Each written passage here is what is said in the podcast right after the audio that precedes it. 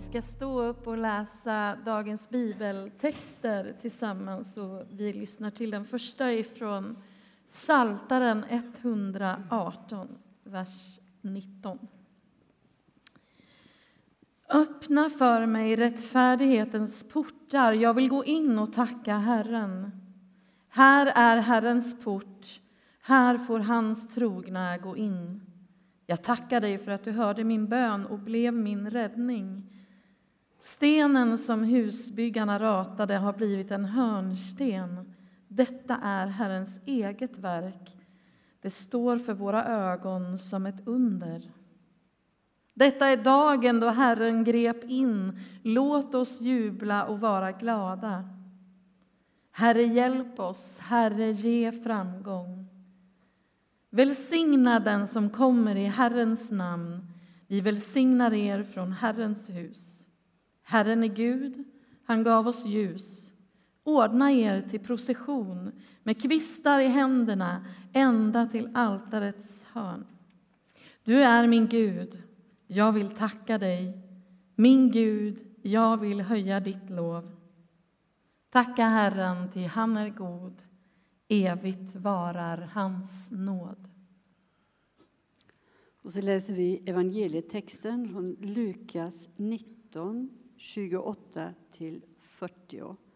Det är på sidan 746 ifall om du har en lånebibel. Intåget i Jerusalem. Efter att ha sagt detta gick han framför dem upp mot Jerusalem. När han närmade sig Betfage och Betania vid det berg som kallas Olivberget skickade han iväg två av lärjungarna och sade Gå till byn rakt framför er. När ni kommer in i den ska ni finna en ung åsna som står bunden där, en som ännu ingen har suttit på. Ta den och led hit den. Om någon frågar er varför ni tar den ska ni svara Herren behöver den. Ta båda lärjungarna, de båda lärjungarna gav sig iväg och fann allt vara som han hade sagt. När de skulle ta åsnan sade de som ägde den Varför tar ni åsnan? De svarade Herren behöver den. Och de ledde den till Jesus och lade sina mantlar på den och hjälpte honom upp. Där han kom ridande bredde folk ut sina mantlar på vägen. Då han närmade sig staden och var på väg ner från Olivberget började hela skaran av lärjungarna i sin glädje ljudligt prisa Gud för alla de underverk de hade sett. Välsignad är han som kommer, konungen, Herrens namn. Fred i himlen och ära i höjden. Några fariseer i folkmassan sade då till honom Mästare, säg åt dina lärjungar att sluta. Han svarade Jag säger er att om de tiger kommer stenarna att ropa. Så lyder det heliga evangeliet. Lovad vare du, Kristus. Varsågod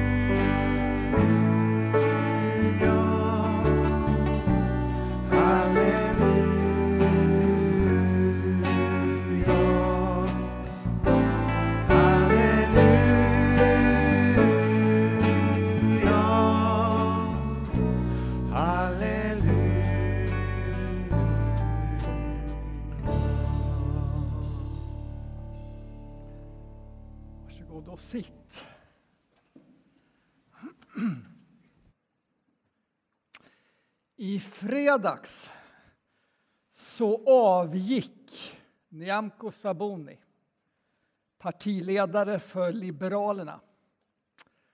Och det var väl lite otydligt vad orsaken till det var. Och samtidigt var det ändå helt uppenbart. Hon hade inte levt upp till förväntningarna som partiledare. I tre år, nästan tre år, hade hon försökt höja intresset för Liberalerna. Men opinionen och intresset hade egentligen bara sjunkit. Eh, och det sägs att det ligger på någonstans 2,3 procent just nu. Jag vet inte om vilket parti du röstar på, men för mig så blev det så ett exempel på, igen, när man inte lyckas så blir man bortvald eller bortröstad. Det där gäller för partiledare, det där gäller för eh, företagsledare, det där gäller för eh, ledare inom idrotten. Och jag skulle vilja påstå att det där är någonting som vi andas in ända sedan barnsben. Jag tänker bara på, på de 20 år som har gått när man har suttit med sina barn och tittat på Idol. Är det fortfarande? Det är fortfarande? Ja, jag, jag har släppt det nu, men i många år så tittade jag på Idol. Och där Idoljuryn, det ska väl egentligen vara tre, fyra stolar där, ständigt sitter där och bedömer. Vad var insatsen? Hur väl berörde sånguppträdandet? Eh, och så står man där och får sin dom. Stanna kvar eller bli utrustad.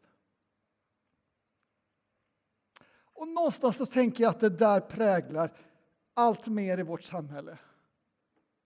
Juryn kan vara alla möjliga röster.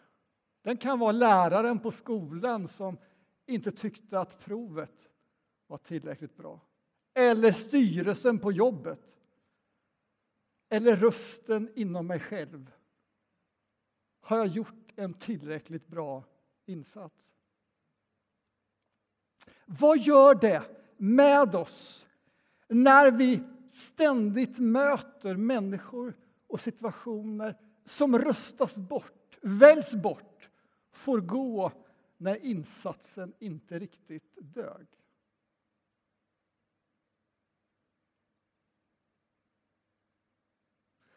Jag vet inte om du har känt igen dig i de tankarna, känslorna någon gång. Jag skulle gissa att du har gjort det.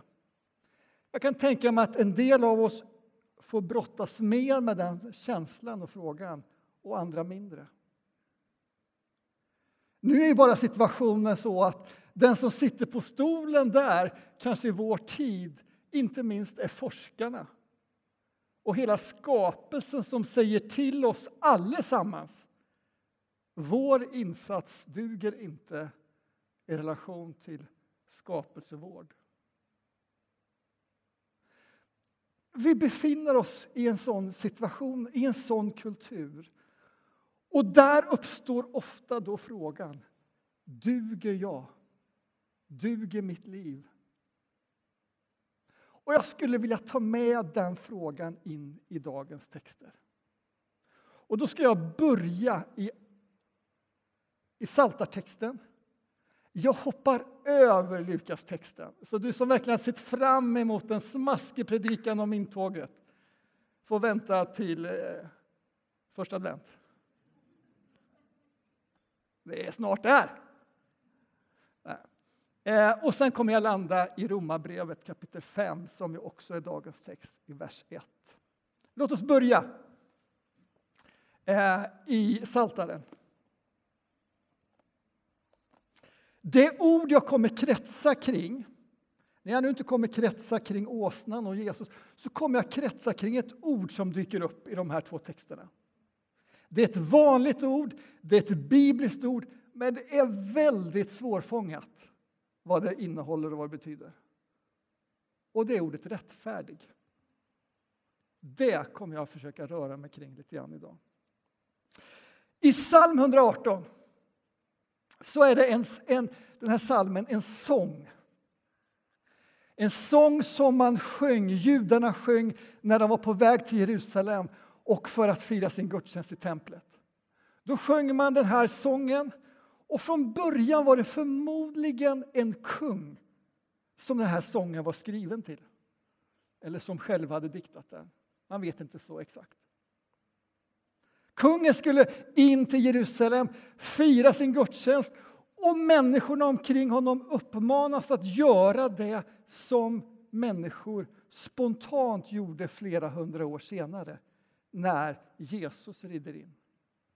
Det vill säga, la ner kvistarna för hans eh, vandring och sjöng Välsignade han som kommer i Herrens namn. Så den här sången förebådar, föregriper det som händer i, den här söndagen och därför är det också en av dagens texter. I första versen så stod det då att kungen ropar ut någonting. Nu är han nära templet. Så ropar han ut Öppna för mig rättfärdighetens port. Där de rättfärdiga får gå in. Och nu är vi vid det där ordet rättfärdiga. Vad betyder att de rättfärdiga får gå in och fira sin gudstjänst? Vad betyder det att, de rätt, att rättfärdighetens port fick vara den port man gick in i? Jag skulle vilja säga nu någonting om det och kommer dela två nyanser av rättfärdighet. Den första nyansen, och så får vi ha inledningen. Kommer ni ihåg idoljuryn där samtidigt? Den första nyansen har med vad vi gör. Och den andra nyansen av rättfärdighet har med vilka vi är. Båda de nyanserna i begreppet rättfärdighet har med en relation att göra. Att göra rättfärdiga saker, att leva rättfärdigt, det gör man när man lever efter en förpliktelse som man har till en relation.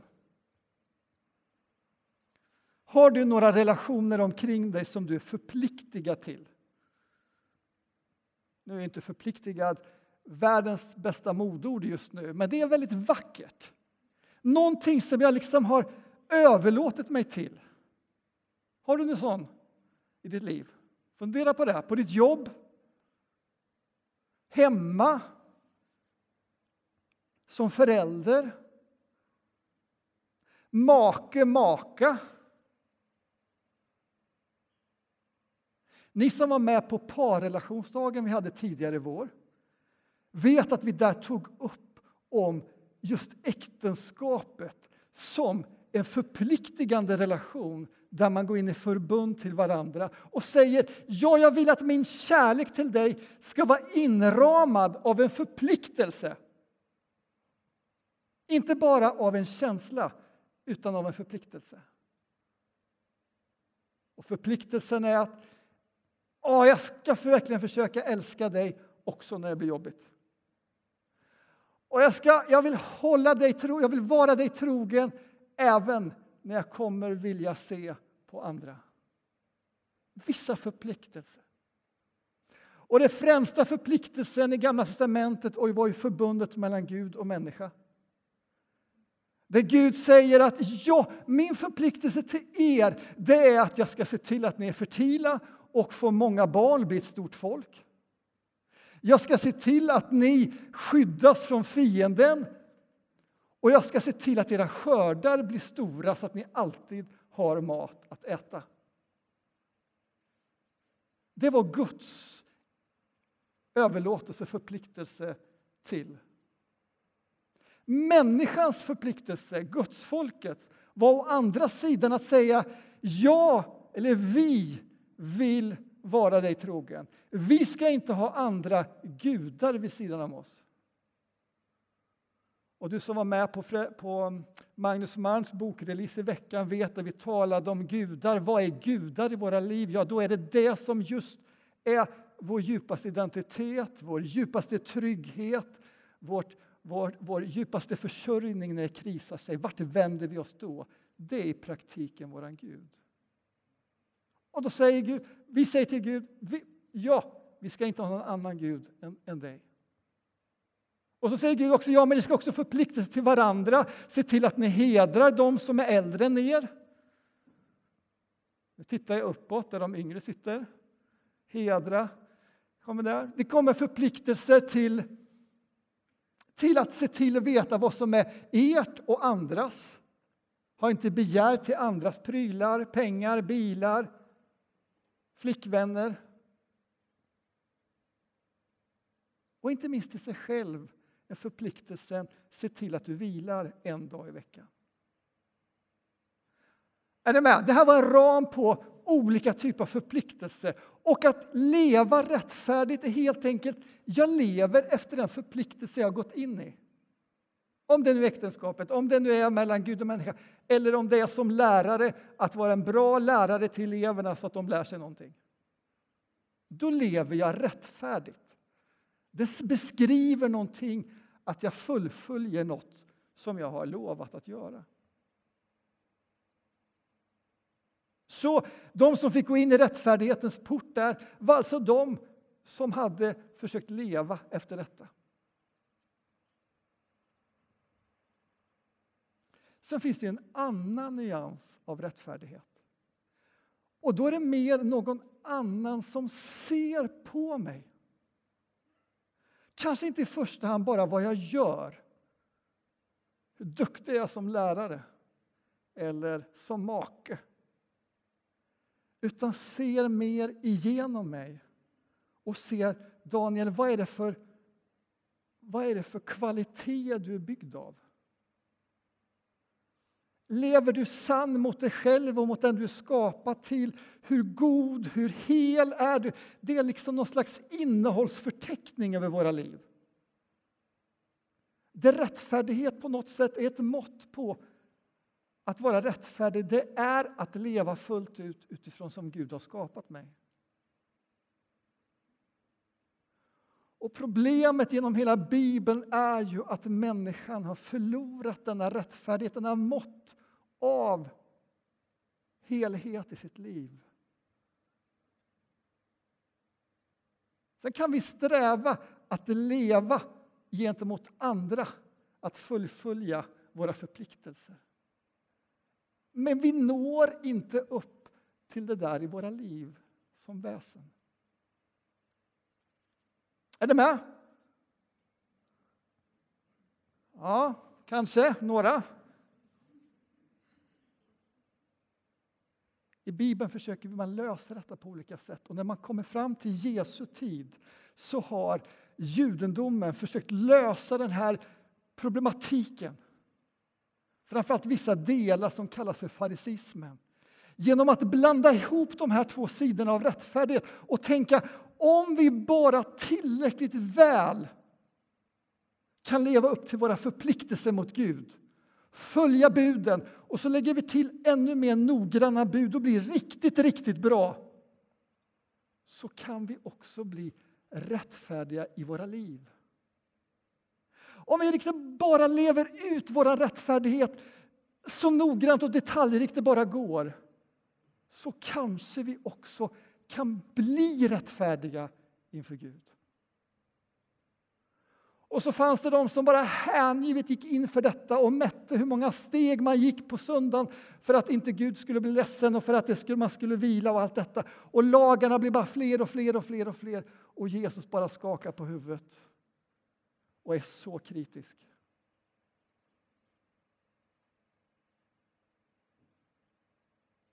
Paulus, som ju var den främsta farisén av alla kanske.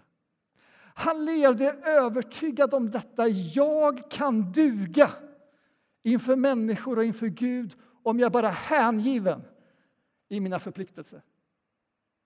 Och en av dem var att fullfölja kyrkan som han inte tyckte om. Och det där var han så nitisk i fram tills den dagen han får möta honom på Damaskusvägen. Där vänds allt upp och ner. Där kommer en insikt honom till mötes. Att han aldrig kan leva tillräckligt rättfärdig för att bli tillräckligt rättfärdig inför Gud. Och detta skakar om hans liv. Så han skriver så många brev som vi får del av i Bibeln. Och alla handlar nästan egentligen om samma sak. Inte minst Romarbrevet där vår tredje text nu är. Kapitel 5. Och där sammanfattar han vad han har upptäckt.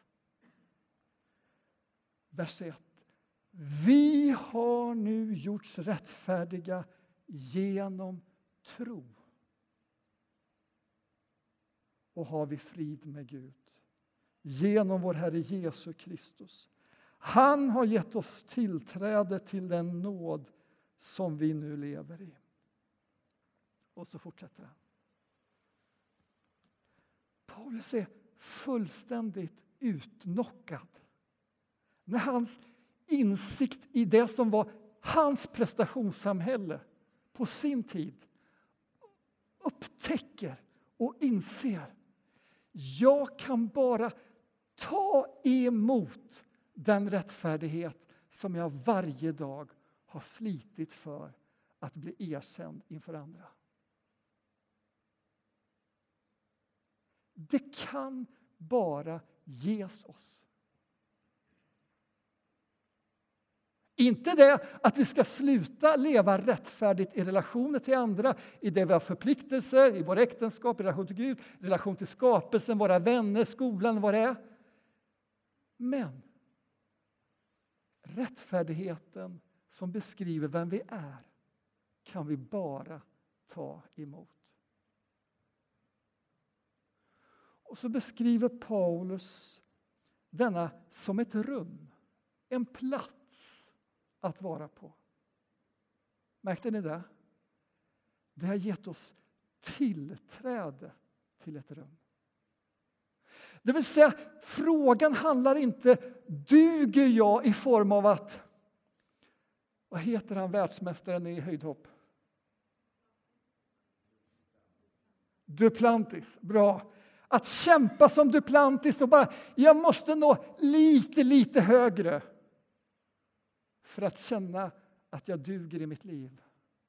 Nej, Paulus och Jesus säger du är välkommen in i ett rum, en plats där du får ta emot detta. Och då är frågan inte duger jag? Utan det är trons påstående han duger i mitt ställe.